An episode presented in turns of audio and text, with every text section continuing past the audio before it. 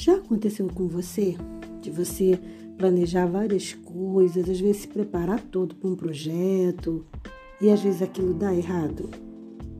Quando algo dá errado na vida da gente, é uma tristeza profunda que a gente costuma sentir.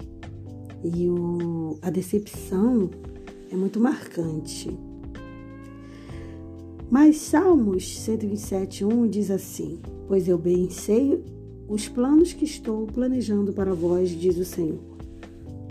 Eu gosto muito de um texto é, que eu não sei quem é o autor, que diz assim: às vezes, dar errado é a coisa mais certa que pode acontecer.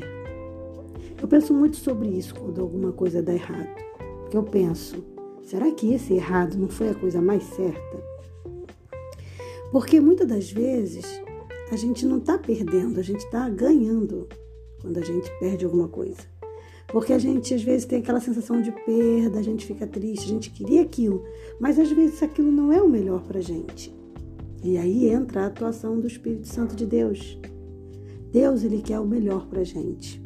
E se você ora, se você pede, e uma coisa não se concretiza, eu de coração acredito que seja porque aquilo não é o melhor para você por mais que pareça que sim. Então eu tenho me treinado a, primeiramente, orar e entregar nas mãos de Deus. E quando aquilo não se concretiza, eu já logo agradeço. Eu tenho me treinado para isso, pensar assim. Deve ter um motivo para isso não ter se concretizado. De repente eu não olhei direito, eu não vi detalhes. Porque Deus ele vê detalhes que a gente não é capaz de perceber. E, como aquela, aquele verso de autor desconhecido diz, às vezes o errado foi a melhor coisa, foi o melhor a acontecer.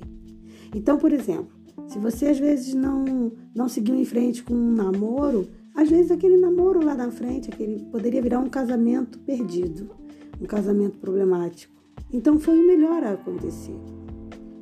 Às vezes, se você conseguisse aquele emprego, Aquele emprego te roubaria a paz, te roubaria a comunhão com Deus, às vezes você ia se, se enrolar naquele emprego. Então aquilo foi o melhor acontecer. Às vezes a gente fica triste, né, na maioria das vezes, quando uma coisa não se concretiza ou quando ela não segue em frente. Porque quando você chega na audiência com Deus, que é a oração, e você entrega o projeto para Ele, Deus ele vai olhar o teu projeto, ele vai avaliar e ele vai decidir sobre aquele projeto. Então, quando você se aproxima e entrega a ele, você está dizendo, Senhor, toma aqui meus planos, eu confio em ti para você administrá-los. Então Deus vai olhar e vai dizer, filho, esse aqui, por mais que você pense que isso aqui vai dar certo, isso aqui não vai dar certo, isso aqui não é bom para você. Tira isso. E aí você sente, você lá, ai, poxa, vai mexer nisso aí. Ai, eu tinha um carinho com isso. Mas a gente precisa confiar na segurança, na, conf na confiança, na responsabilidade e, acima de tudo, no amor de Deus. A gente precisa confiar que quando Deus faz alguma coisa ou deixa de fazer alguma coisa, é por amor a nós, porque Ele sabe o que é ou não é melhor para gente. Por isso que a Bíblia diz, a Bíblia, né? Entrega o teu caminho ao Senhor, confia nele e o mais Ele fará. Aquela cereja do bolo, aquele salto mais alto que a gente não consegue, é quando entra a atuação de Deus, a atuação do Espírito Santo. Nós temos sim um Pai amoroso está disposto a nos ajudar. E a única coisa que a gente precisa é se aproximar dele e desenvolver o relacionamento saudável e a confiança nele.